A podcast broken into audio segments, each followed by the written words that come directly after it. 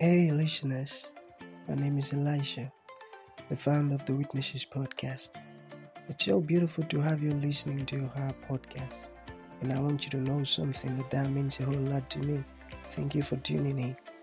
And one thing I love to tell all of our listeners is it's not just about you listening, but listening to understand. Understanding is the most important thing. So important. So you have to listen, learn, and practice. Thank you so very much and happy listening. Hi, Kacey. It's nice to have you on the show. How are you doing today? I'm wonderful, Elisha. Thank you so much for having me. What a treat it is to be with you. Yeah, you're welcome. Okay, so um, before we begin with your introduction, you know, I love to say this so often, and that's the essence of this show. The essence of this show is to invite amazing guests, amazing guests like Kacey, who have triumphed over one challenges or another. We invited to come talk to us about their stories because we believe that um, in our audience there might be someone who is stuck up in a situation that Kacey came out of triumphantly. So let's say that person or people are listening to Kacey speaking, they might pick some information that would actually um, enable them to experience transformation in their lives. So that's the essence of the show. So within the next few minutes, Kacey, let us begin with your introduction. Can you talk to us about your story, the challenges that you faced, and how you overcame them? And afterwards, I've got some questions for you. Okay, Kacey, let's get started. Wonderful. Thank you. I'll just dive right in. So, um, I call myself a breakthrough coach because I believe that everyone that comes onto this earth has something to learn and some lesson. In yoga, we call it karma um, that might be inherited from the generational line or that might be a result of just the decisions that you've made within your lifetime. But I believe that everyone has something here to learn. And usually, we humans, we just like to come here and roll around in it a lot. And I was not content to just roll around in my struggles. So I was a person that drank alcohol and started drinking alcohol from a very young age.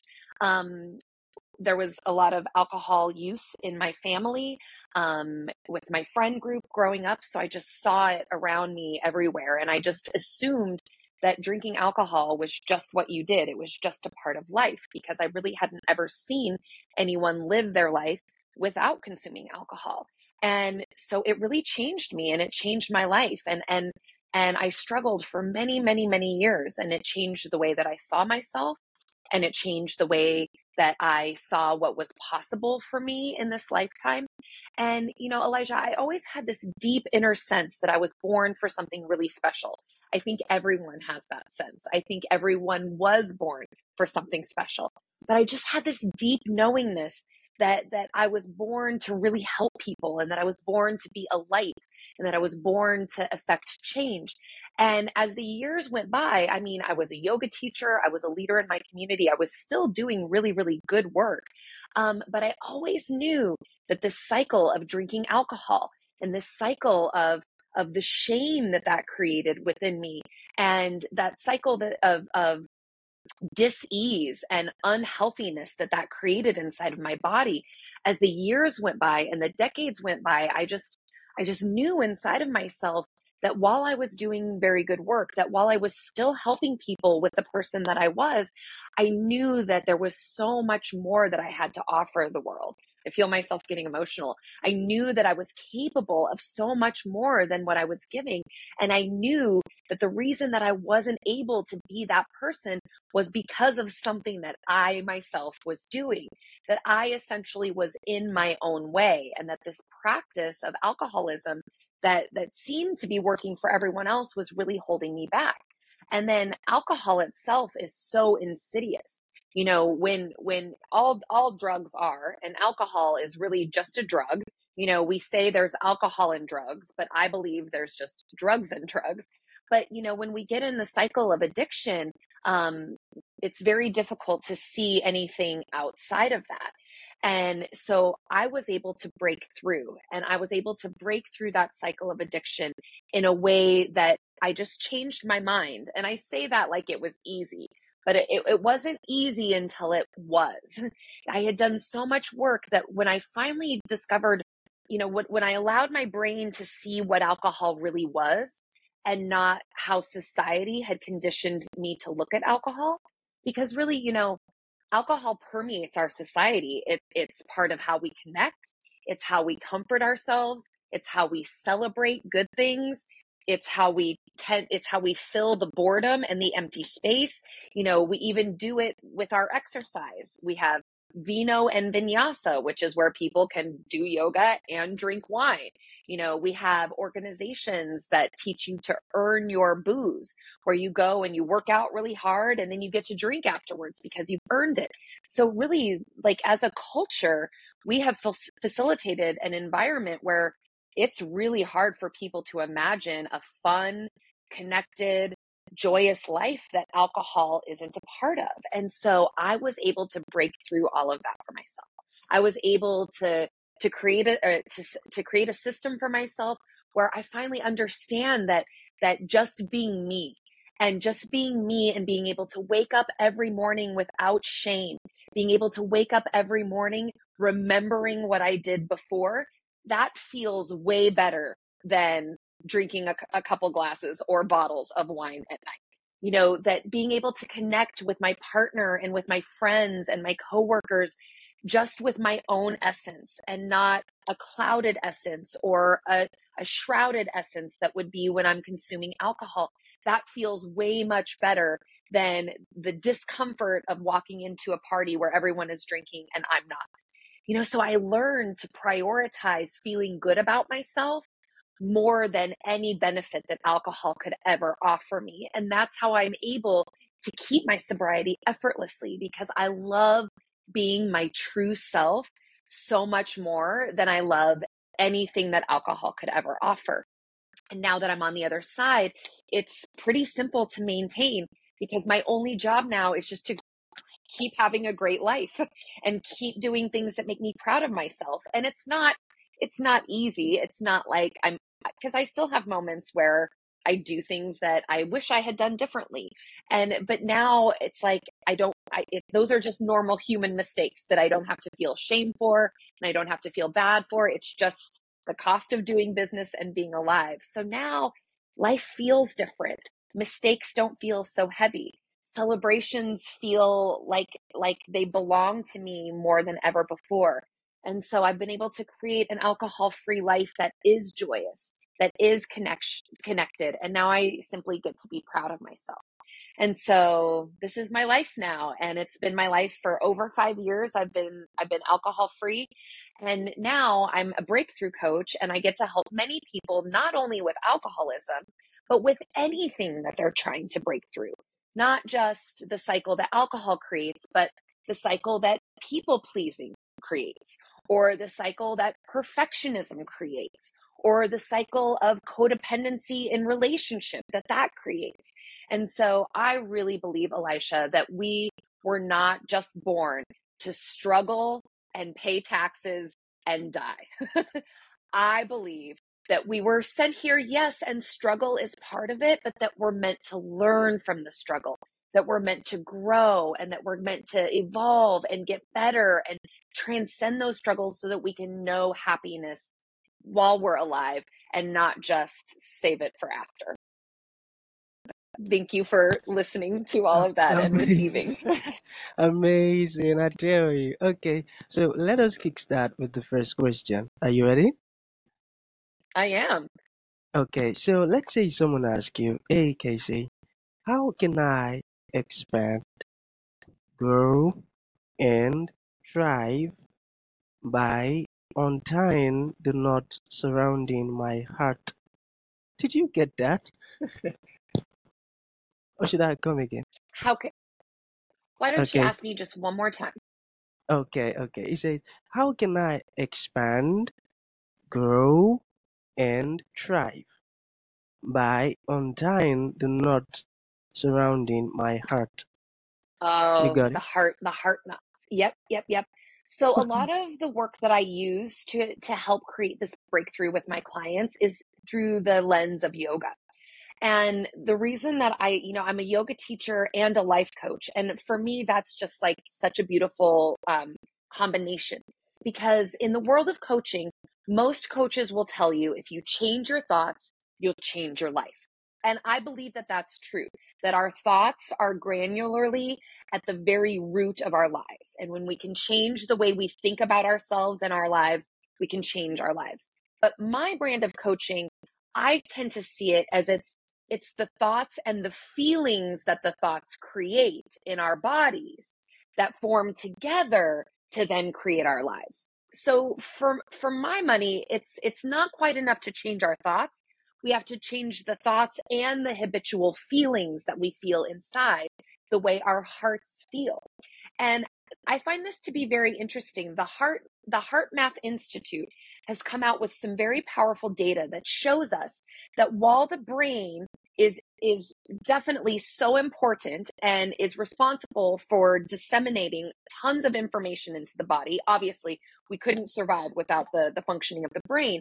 What the HeartMath Institute has shown us recently is that the heart also responds to the brain by sending out its own information via hormones and receptors. And so the heart actually sends out more information to the brain than the brain ever sent out to the heart, which tells me that our feelings are so much more important than the the modern world that we live in gives them credit for.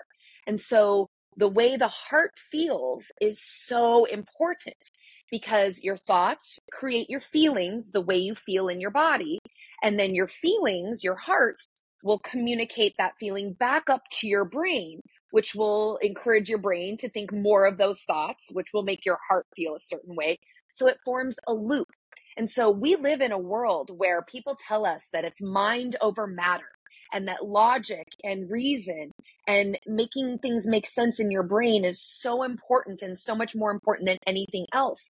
So that's what I coach a lot of people on is is coming back to the heart and coming back to the wisdom of the body that so many of us have been taught to override in, in, default of the logic of the mind. So, what happens is the heart starts to protect itself and it starts to form knots.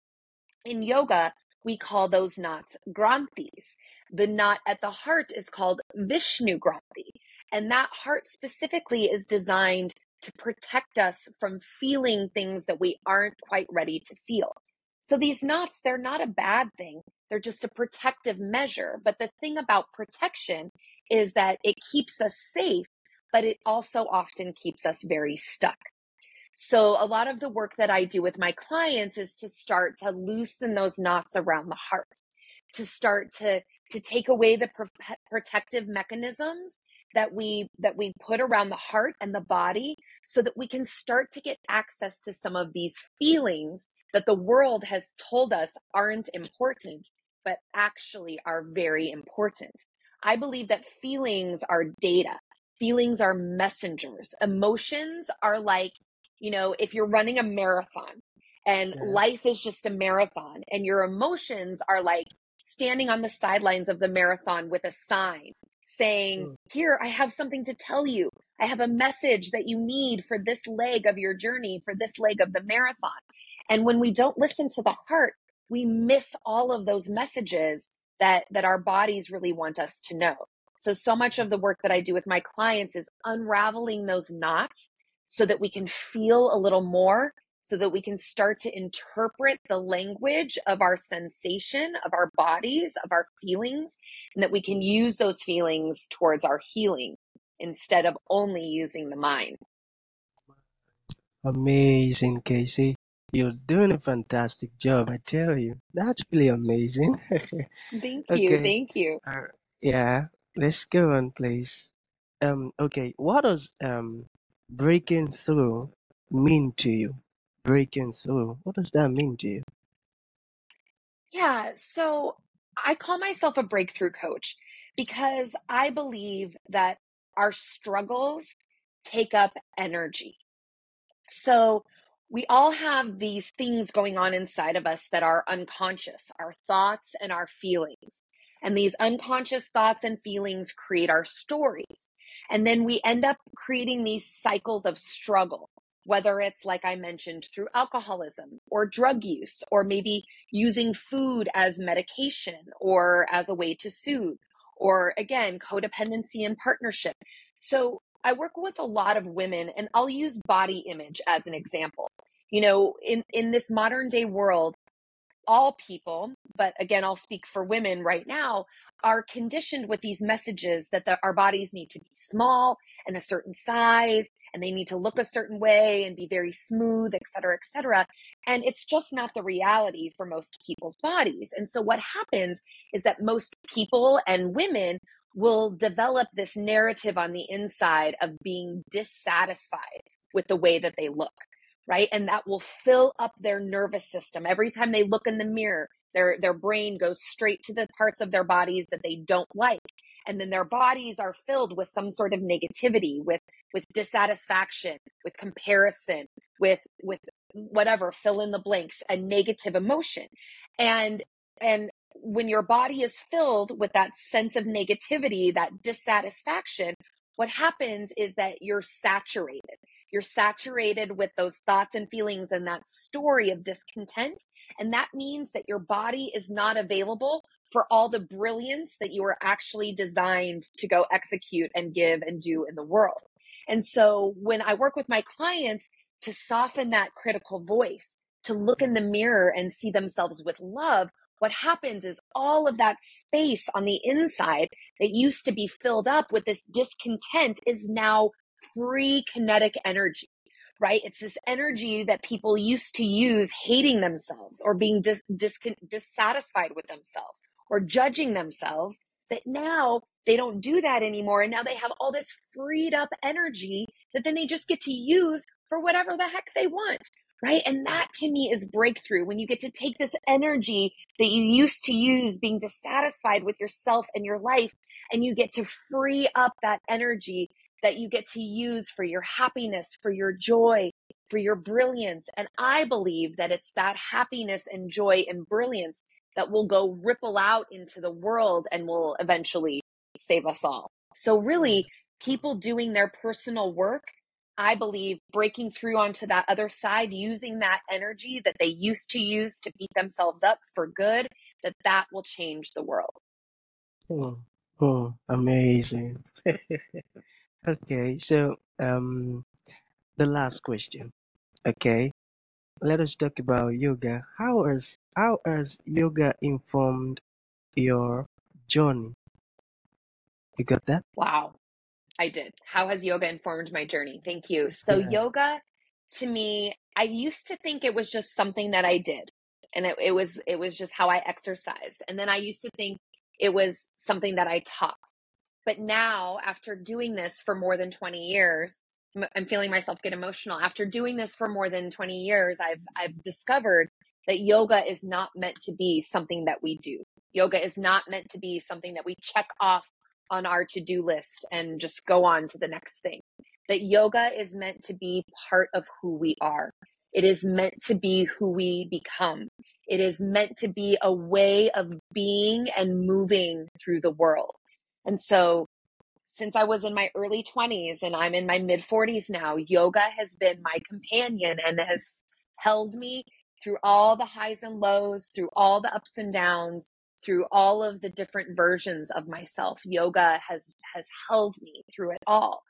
And really what it has done is is I believe that yoga is a tool for processing. That yoga allows us to process the realities of our lives not through the mental body. The mind is tired. We think too much. We have these phones with us 24 7, constantly flooding our brains with information. The answers, they don't all live there. I am a big believer that you cannot solve a problem with the same type of thinking that created it. And that Mm. also means to me that we can't solve all the world's problems with the logical mind. The logical mind was not meant to do everything, right? We Mm. also have a heart mind. We also have a gut mind, right? We have wisdom that lives inside of the body But we live in a world now that has taught us not to give access or credence to it.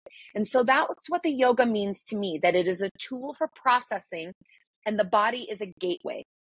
So when we do the movements, when we do the breath, when we engage in the kriya, we move the body, the soma, the tissues. And when we move through the tissues, we unlock things.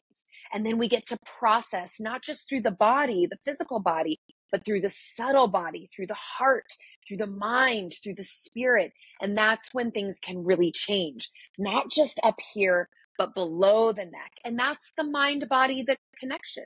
That's the psychosomatic connection. The mind and the body are closely correlated. And so we have to tend to both things. And and that's for me, the yoga gives us access to change our lives, not just mentally, but to really embody that change, to really live it, to really be the change that we wish to be in the world, not just think about it. Hmm. Amazing. Okay. You know, our conversation has been so educative because, Kacey, your words are filled with so much insight, and I really love that. Okay, so um, Thank you.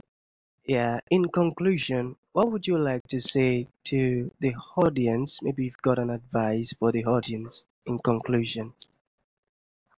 Yeah, you know, I would say that we are living in we are living in some wild times.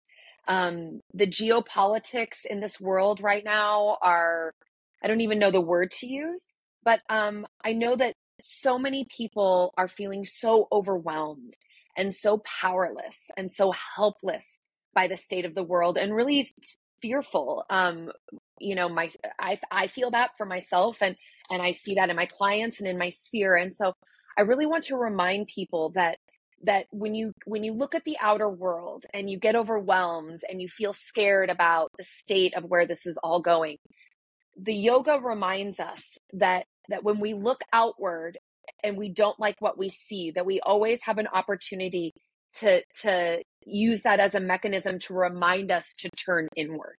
That really like when we see brokenness and violence and and inequity out in the world that that it's a it's really a reflection of who we're being on the inside. And if you want to solve that on the outside the first step is almost always to start to solve that on the inside.